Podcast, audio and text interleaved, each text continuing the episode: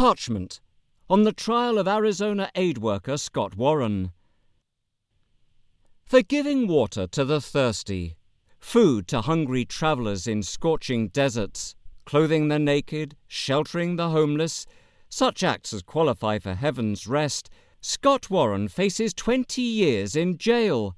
His crime to harbour desperate immigrants, while US border agents empty out the water bottles left for their survival and bones of children, bleach beneath the sun, litter the Growler Valley of the shadow of death, in witness to this murderous mission.